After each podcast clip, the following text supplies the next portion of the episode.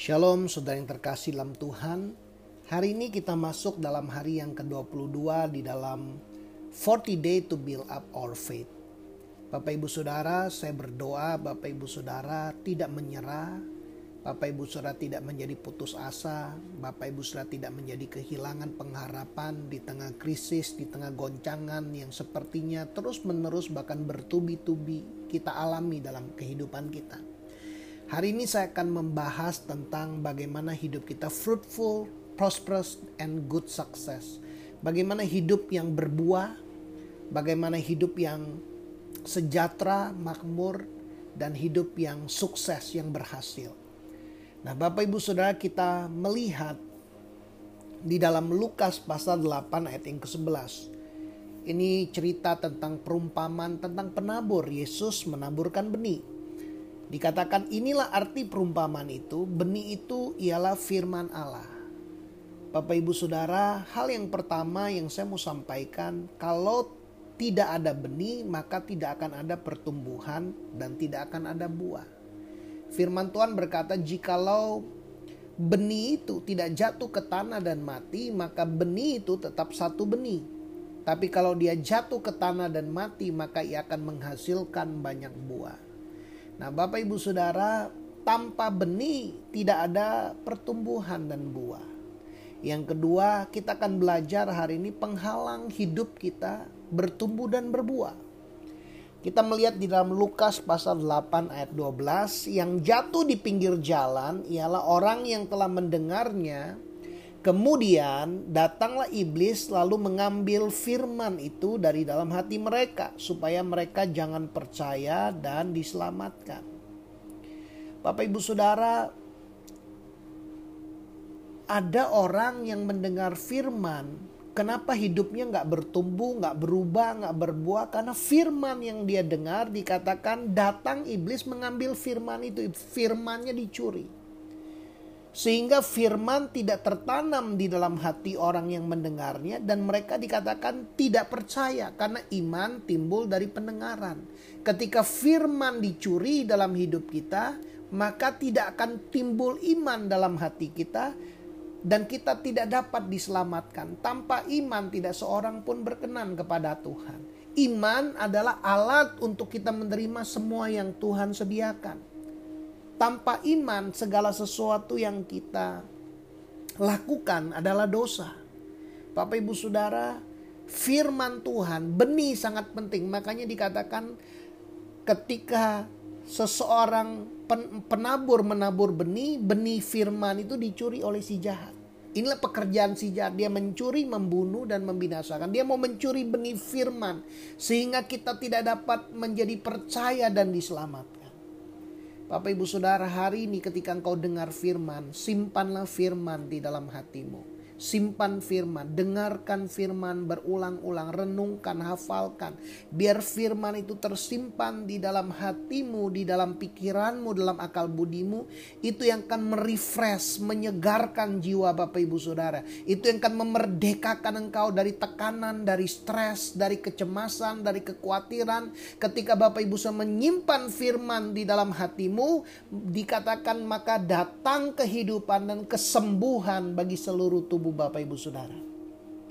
Lukas 8 ayat 13 dikatakan yang jatuh di tanah yang berbatu-batu ialah orang yang setelah mendengar firman menerimanya dengan gembira. Ada orang ketika mendengar firman dia terima dengan gembira tapi karena dikatakan tanah hatinya berbatu-batu mereka dikatakan tidak berakar, mereka percaya sebentar. Bapak Ibu Saudara Tuhan mau kita tetap percaya bahkan di tengah goncangan. Banyak orang mendengar firman dan dia percaya tetapi percaya hanya sebentar saja dan dalam masa pencobaan mereka murtad. Ada banyak orang ketika mengalami tekanan, mengalami ujian, mengalami cobaan-cobaan kehidupan, mereka murtad, mereka tidak percaya. Tuhan mau kita tetap percaya. Bapak Ibu Saudara, apakah ada batu-batu di dalam hati kita? Batu-batu ini berbicara tentang ketakutan. Batu-batu keraguan, batu-batu kebimbangan. Ada batu-batu kepahitan, ada batu-batu kekecewaan, ada batu iri hati, Kita lihat orang lain, kenapa Tuhan dia diberkati, aku tidak. Kenapa dia mengalami kebaikan Tuhan kok sepertinya aku tidak. Bapak Ibu Saudara, ada banyak orang mengukur kebaikan Tuhan dari apa yang mereka alami, apa yang mereka terima. Bapak Ibu Saudara, ukuran kebaikan Tuhan adalah ketika Yesus mati di atas kayu salib menebus dosa seluruh kehidupan umat manusia. Dan barang siapa percaya kepadanya tidak binasa melainkan beroleh hidup yang kekal. Hari ini Bapak Ibu sadarilah Tuhan mengasihi semua anak-anaknya dengan kasih yang sama. Tidak Tuhan tidak pilih kasih. Buat Tuhan semua manusia berharga di mata Tuhan. Bapak Ibu Saudara, ada batu ketidakpercayaan mungkin di dalam hati kita. Hari ini mari kita buang batu-batu ketakutan, keraguan, kebimbangan, batu kepahitan, batu kekecewaan, batu iri hati, batu ketidakpercayaan. Mari buang Bapak Ibu Saudara. Di dalam Lukas 8 ayat 14 dikatakan yang jatuh dalam semak duri ialah orang yang telah mendengar firman itu dan dalam pertumbuhan yang selanjutnya mereka terhimpit. Bapak Ibu Saudara saya menemukan ada banyak orang mendengar firman tetapi dalam proses pertumbuhannya dia terhimpit. Dia tertekan, dia terdesak hidupnya dengan apa? kekhawatiran, dengan kekayaan dan kenikmatan hidup sehingga mereka tidak menghasilkan buah yang matang.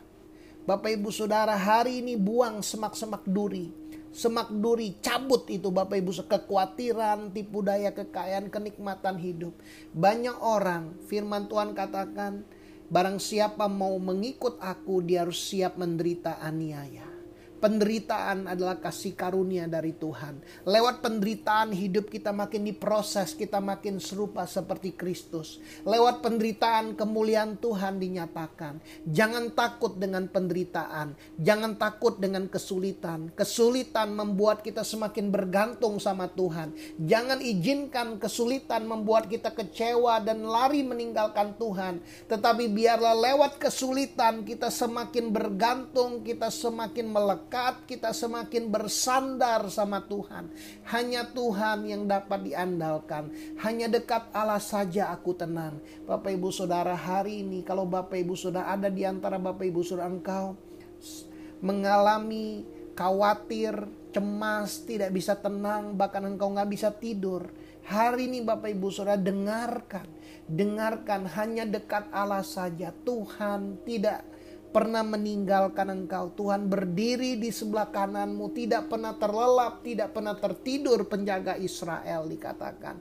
Tuhan menjaga hidup Bapak Ibu Saudara. Kalau Tuhan menjaga apa yang kau takutkan. Kalau Tuhan memelihara hidupmu apa yang kau khawatirkan. Kalau Tuhan adalah penolong dalam kesesakan sangat terbukti apa yang membuat Bapak Ibu Saudara gentar. Apa yang membuat engkau kehilangan pengharapan. Jika Tuhan beserta dengan Bapak Ibu Saudara siapakah lawanmu Bapak Ibu Saudara. Hari ini Bapak Ibu Saudara, Tuhan mau hidup kita berbuah, berhasil dan beruntung. Bagaimana caranya? Kalau Bapak Ibu kita menyimpan benih firman Allah di dalam hati kita dan dikatakan dia akan mengeluarkan buah di dalam ketekunan. Lukas pasal yang ke-8 ayat yang ke-15 Bapak Ibu Saudara dikatakan yang jatuh di tanah yang baik itu ialah orang yang setelah mendengar firman itu menyimpannya dalam hati yang baik dan mengeluarkan buah dalam ketekunan. Bapak Ibu Saudara simpan firman di dalam hatimu. Simpan firman, simpan perkataan Tuhan, simpan janji-janji Tuhan. Perkataan Tuhan pasti terjadi, perkataan Tuhan pasti digenapi, perkataan Tuhan mendahului kenyataan. Bapak Ibu Saudara, jangan kita menggantungkan kepercayaan kita lewat fakta situasi yang kita lihat, tetapi biarlah kepercayaan kita berdasarkan apa yang Tuhan katakan. Apa yang Tuhan katakan pasti akan Tuhan lakukan. Bapak Ibu Saudara Tuhan mau kita tekun. Tekun seperti apa? Yosua 1 ayat 8 mengajar kita. Janganlah engkau lupa memperkatakan kitab Taurat ini. Bapak Ibu Saudara tekunlah memperkatakan firman. Tekun perkatakan firman setiap hari, setiap hari, setiap hari. Perkatakan firman, perkatakan firman setiap hari Bapak Ibu Saudara.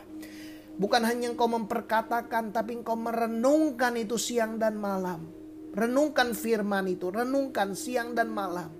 Biarkan hatimu, pikiranmu dipenuhi dengan firman. Renungkan apa kata Tuhan tentang hidupmu. Apa janji Tuhan buat kehidupanmu. Renungkan perkataan itu siang dan malam. Agar kita bertindak hati-hati sesuai dengan segala yang tertulis di dalamnya. Sesuai dengan segala yang tertulis di dalamnya. Sebab dengan demikian perjalananmu akan berhasil dan engkau akan beruntung. Bapak Ibu Saudara inilah kerinduan hati Tuhan. Tuhan rindu perjalanan hidupmu ke depan. Tuhan menyediakan masa depan yang penuh pengharapan. Tuhan menyediakan rancangan damai sejahtera.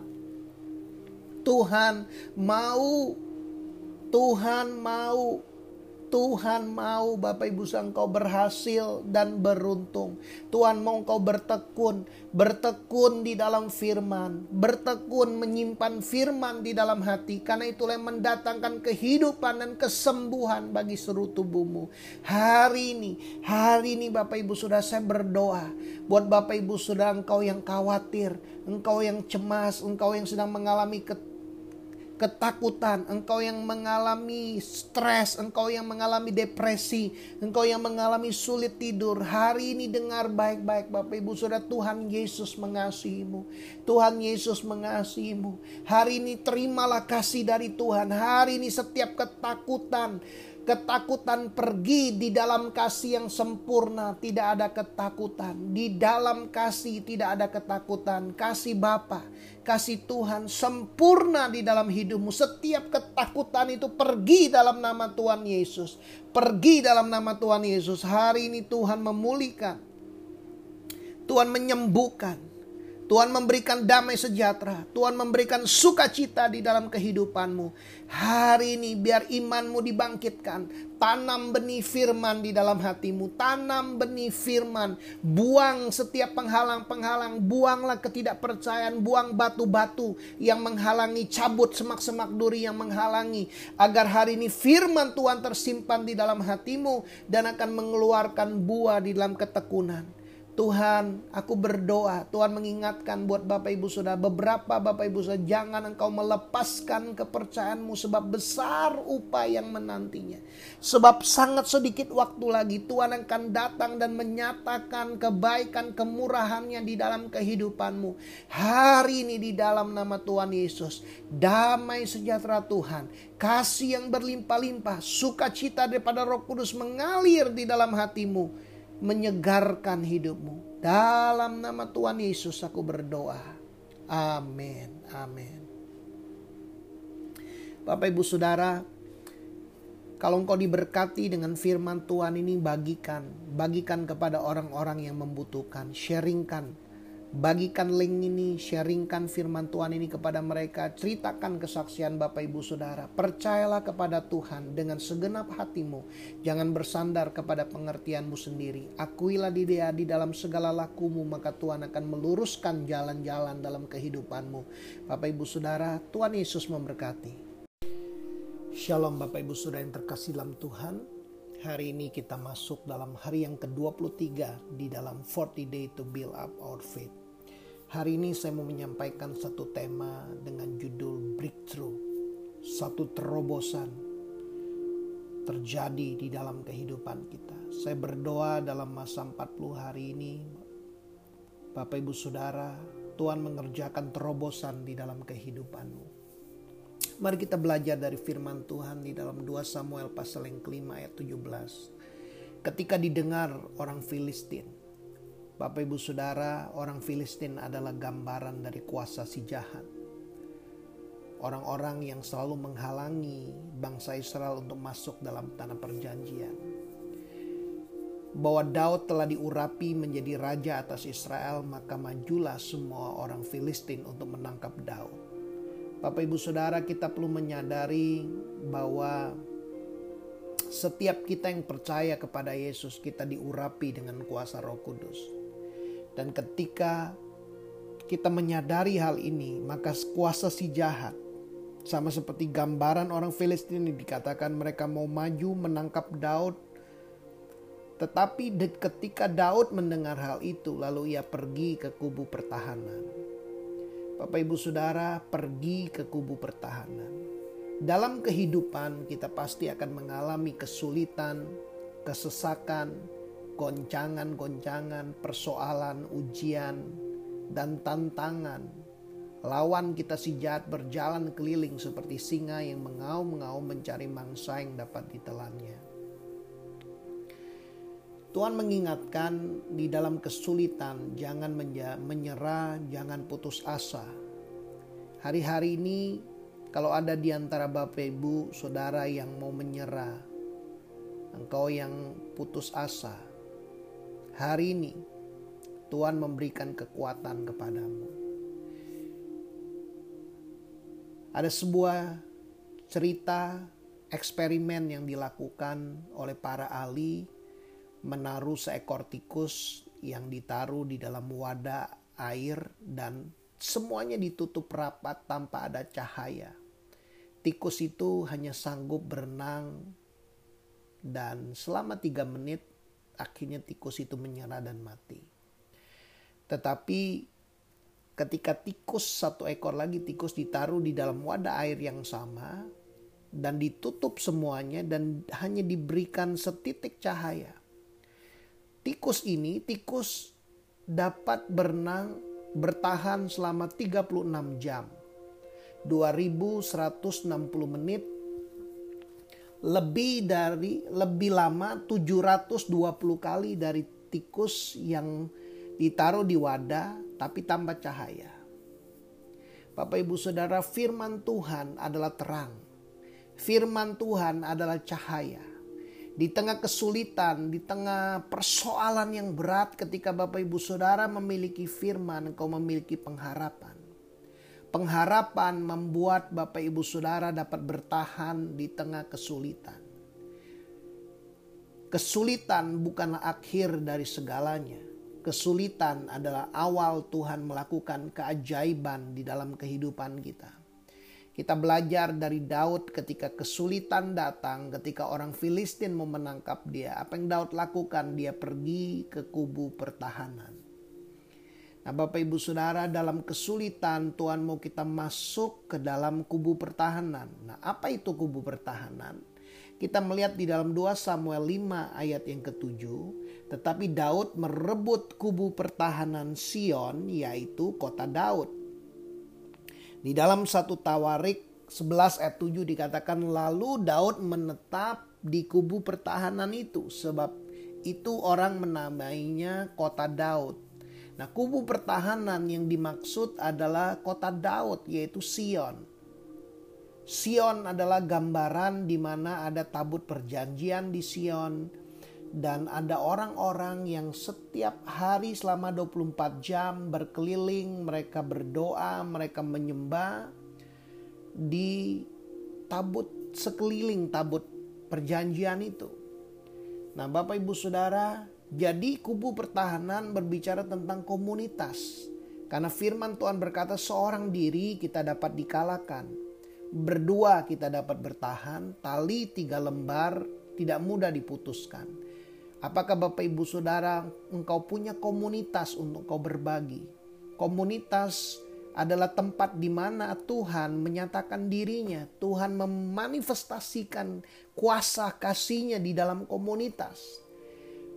Kubu pertahanan berbicara tentang pusat penyembahan, pusat doa, pusat pujian, hadirat Tuhan ada.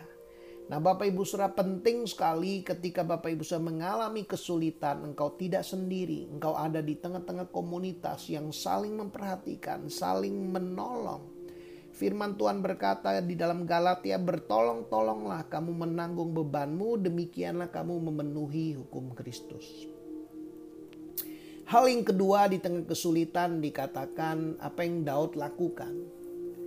Ayat 18 dikatakan ketika orang Filistin itu datang, dan memencar di rembah Refaim, bertanyalah Daud kepada Tuhan, apakah aku harus maju melawan orang Filistin itu? Akan kau serahkankah mereka ke dalam tanganku? Tuhan menjawab Daud, majulah sebab aku pasti akan melakukan menyerahkan orang Filistin itu ke dalam tanganmu. Nah Bapak Ibu Saudara hal yang kedua di dalam kesulitan yang kau sedang alami, carilah petunjuk Tuhan. Engkau perlu bertanya apa yang harus kau lakukan. Engkau perlu mendengar perkataan Tuhan. Kalau kita bertanya, Tuhan pasti menjawab. Daud bertanya kepada Tuhan, apakah aku harus maju melawan orang Filistin itu? Akan kau serahkankah mereka ke dalam tanganku? Dan Tuhan menjawab Daud, majulah sebab aku pasti akan menyerahkan orang Filistin itu ke dalam tanganmu. Hari ini Bapak Ibu Saudara carilah petunjuk Tuhan, bertanya, mendengarkan perkataan Tuhan, dan mempercayai perkataan itu. Iman timbul dari perkataan firman Tuhan. Bapak Ibu Saudara Tuhan mau kita mendengar firman Tuhan. Kalau hari ini engkau mungkin dalam keadaan yang takut. Bapak Ibu Saudara engkau bertanya kepada Tuhan apa yang harus kau lakukan. Tuhan berkata jangan takut. Tuhan tidak pernah memberikan roh ketakutan. Melainkan roh yang membangkitkan kekuatan, kasih dan ketertiban. Apakah Bapak Ibu sudah percaya kepada perkataan Tuhan?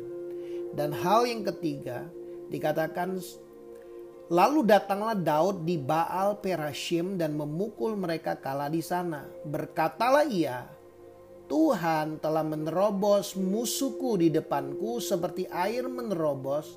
Sebab itu orang menamakan tempat itu Baal Perashim. Orang Filistin meninggalkan berhalanya di sana, lalu Daud dan orang-orangnya mengangkatnya. Hal yang ketiga Bapak Ibu Saudara di tengah kesulitan Tuhan mau kita melakukan apa yang Tuhan katakan. Daud datang di Baal Perashim dan memukul mereka kala di sana. Daud melakukan persis seperti apa yang Tuhan katakan. Tuhan mau kita bukan hanya menjadi pendengar firman, Tuhan mau kita menjadi pelaku firman. Tuhan mau kita bukan banyak tahu firman, tetapi Tuhan mau kita taat kepada firman. Ketaatan kepada firman menghasilkan mujizat Tuhan. Ketaatan kepada firman menghasilkan terobosan. Ketaatan kepada firman Tuhan menghasilkan kemenangan dalam kehidupan kita. Dan hal yang keempat Bapak Ibu Saudara Tuhan mau kita mendeklarasikan kemenangan kita. Tuhan mau kita bersyukur, Tuhan mau kita menyatakan apa yang Tuhan kerjakan. Daud berkata dikatakan berkatalah Daud Tuhan telah menerobos musuhku di depanku seperti air menerobos. Bapak ibu saudara kita perlu mendeklarasikan bahwa Tuhanlah yang akan memimpin kita keluar dari krisis ini. Tuhanlah yang akan menolong kita di tengah goncangan. Tuhanlah yang menyembuhkan kita. Tuhanlah yang memulihkan kita. Segala sesuatu datang dari Tuhan. Dan oleh Tuhan, bagi Tuhan kemuliaan sampai selama-lamanya. Nah Bapak Ibu Saudara dikatakan ayat 22, 2 Samuel 5, 22. Ketika orang Filistin maju sekali lagi dan memencar di rembah Refaim. Ketika terjadi lagi peperangan orang Filistin menyerang lagi dikatakan maka bertanyalah Daud kepada Tuhan dan ia menjawab. Janganlah maju tetapi buatlah gerakan lingkaran sampai ke belakang mereka sehingga engkau dapat menyerang mereka dari jurusan pohon-pohon kertau. Dan bila engkau mendengar bunyi derap langka di puncak pohon-pohon kertau itu, maka haruslah engkau bertindak cepat. Sebab pada waktu itu Tuhan telah keluar berperang di depanmu untuk memukul kala tentara orang Filistin. Bapak Ibu Saudara, Tuhan mau ketika kita mengalami kesulitan selalu bertanya kepada Tuhan selalu bertanya kepada Tuhan. Jangan mengandalkan pengalaman kita. Bertanya kepada Tuhan. Dan dikatakan dan Daud berbuat demikian seperti yang diperintahkan Tuhan kepadanya. Maka ia memukul kala orang Filistin mulai dari Geba sampai dekat Geser. Kemenangan terjadi ketika kita mentaati apa yang Tuhan katakan. Terobosan terjadi ketika kita mentaati apa yang Tuhan katakan Bapak Ibu Saudara, jangan mengandalkan pengertian kita sendiri. Percayalah kepada Tuhan. Orang yang percaya kepada Tuhan dengan segenap hatinya, dia selalu bertanya kepada Tuhan. Dalam setiap kesulitan, tantangan, persoalan, dia selalu bertanya kepada Tuhan. Kalau kita bertanya, Tuhan akan menjawab. Tuhan mau kita mendengar perkataannya. Tuhan mau kita mempercayainya. Dan Tuhan mau kita melakukan seperti apa yang Tuhan katakan. Bapak Ibu Saudara kita melihat juga di dalam cerita di dalam Lukas pasal yang kelima Dikatakan suatu kali Yesus berdiri di pantai Danau Genesaret sedang orang banyak mengerumuni dia hendak mendengarkan firman Tuhan. Ia melihat dua perahu di tepi pantai, nelayan-nelayannya telah turun dan sedang membasuh jalannya. Ia naik ke dalam salah satu perahu itu yaitu perahu Simon dan menyuruh dia supaya menolakkan perahunya sedikit jauh dari pantai. Lalu ia duduk dan mengajar orang banyak dari atas perahu. Setelah selesai berbicara, ia berkata kepada Simon, "Bertolaklah ke tempat yang dalam dan tebarkanlah jalamu untuk menangkap ikan." Bayangkan Bapak Ibu Saudara, Simon telah sepanjang malam menangkap ikan tetapi tidak seekor ikan pun yang dia tangkap dan dia sudah mau pulang, Yesus datang dan setelah Yesus mengajar di perahu Simon, Yesus berkata, "Bertolak ke tempat yang dalam dan tebarkan jalamu untuk menangkap ikan. Simon menjawab, "Guru, telah sepanjang malam kami bekerja keras dan kami tidak mendapat apa-apa." Berapa banyak Bapak Ibu Saudara hari ini engkau mungkin bekerja keras seperti Simon tapi tidak mendapat apa-apa. Kenapa? Karena kita mengandalkan mungkin usaha kita sendiri. Tetapi Simon berkata, "Karena engkau menyuruhnya, aku akan menebarkan jala juga." Dan setelah mereka melakukannya, mereka menangkap sejumlah besar ikan sehingga jala mereka mulai koyak. Wow, mujizat terjadi karena Simon tidak mengandalkan pengalamannya, tapi dia belajar mendengar perkataan Tuhan. Dia melakukan apa yang Tuhan katakan. Dia berkata, "Karena engkau menyuruhnya, aku akan menebarkan jala juga." Apa yang Tuhan suruh kita lakukan di tengah masa pandemi ini Bapak Ibu Saudara. Apa yang Tuhan suruh kita lakukan di tengah goncangan ini. Dengarkan perkataan Tuhan. Lakukan perkataan Tuhan. Ketaatan mendatangkan terobosan. Ketaatan mendatangkan mujizat di dalam kehidupanmu.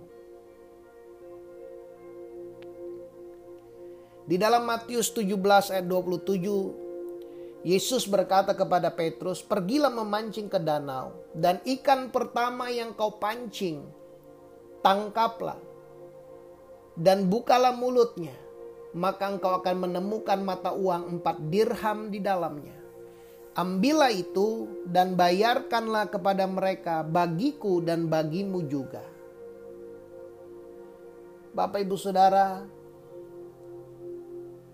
Petrus telah belajar ketika dia menjala dan tidak dapat apa-apa dan dia mentaati perkataan Yesus maka dia melihat mujizat. Maka ketika Tuhan sekali lagi mengajar dia untuk taat, Tuhan menyuruh dia memancing. Dan ikan pertama, bukan yang kedua, bukan yang ketiga, tapi ikan yang pertama yang dia pancing, dia harus membuka mulutnya maka dia menemukan mata uang 4 dirham. Tuhan bekerja di dalam alam yang tidak bisa kita lihat. Kalau kita percaya perkataan Tuhan, kita akan melihat apa yang Tuhan lihat. Bapak Ibu Saudara, Tuhan sudah melihat masa depanmu. Tuhan sudah melihat apa yang kau akan hadapi dan Tuhan sudah merancangkan masa depan yang penuh pengharapan di dalam kehidupanmu. Tuhan mau kita berjalan dalam ketaatan, berjalan dalam percaya, maka kita akan melihat apa yang Tuhan lihat. Banyak orang ingin melihat dulu baru percaya. Tuhan mau kita mendengarkan perkataannya. Tuhan mau kita percaya kepada perkataannya. Tuhan mau kita berjalan dalam ketaatan, maka kita akan melihat apa yang Tuhan lihat ada di depan kita. Hari ini Bapak Ibu sudah percayalah Tuhan sudah melihat rancangan luar biasa. Tuhan sudah melihat ada terobosan yang akan terjadi di depan kita. Tuhan sudah melihat breakthrough yang Tuhan sediakan. Tuhan sudah melihat kemenangan yang Tuhan sudah sediakan buat kehidupanmu. Hari ini belajarlah percaya, belajarlah untuk engkau mengandalkan Tuhan, belajarlah bertindak dalam ketaatan, maka engkau akan melihat terobosan, kemenangan, mujizat terjadi di dalam kehidupanmu. Di tengah krisis, di tengah goncangan, di tengah tantangan, ketika engkau mempercayai perkataan Tuhan dan bertindak sesuai perkataannya, maka engkau akan melihat mujizat dan terobosan kemenangan terjadi di dalam hidupmu. Tuhan aku berdoa buat setiap kami yang mendengarkan hari ini firman Tuhan ini. Bapa, kami mau punya hati yang mau mudah mempercayai perkataanmu. Karena perkataanmu ya dan amin. Janjimu pasti engkau genapi. Janjimu pasti akan terjadi. Apa yang engkau katakan pasti engkau akan genapi. Tuhan kami mau bertindak sesuai dengan perkataanmu. Kami mau berjalan dalam ketaatan sebab kami percaya ketika kami taat berjalan sesuai dengan perkataanmu. Maka kami akan melihat terobosan, mujizat, kemenangan terjadi di dalam kehidupan kami. Hari ini aku berdoa kesembuhan terjadi. Hari ini aku berdoa mujizat keuangan. Aku berdoa buat mujizat di dalam pekerjaan, di dalam bisnismu, mujizat di dalam kesehatanmu, mujizat di dalam keluargamu. Tidak ada yang mustahil bagi Tuhan hari ini terjadi terobosan, terjadi kemenangan, terjadi mujizat. Tuhan memberikan anugerah buat Bapak Ibu Saudara untuk berjalan di dalam ketaatan. Terima kasih Bapak. Di dalam nama Tuhan Yesus aku berdoa. Amin. Bapak Ibu Saudara, kalau engkau diberkati dengan renungan ini, bagikan link ini, sharingkan kepada orang lain, ceritakan kesaksian Bapak Ibu Saudara. Tuhan Yesus memberkati.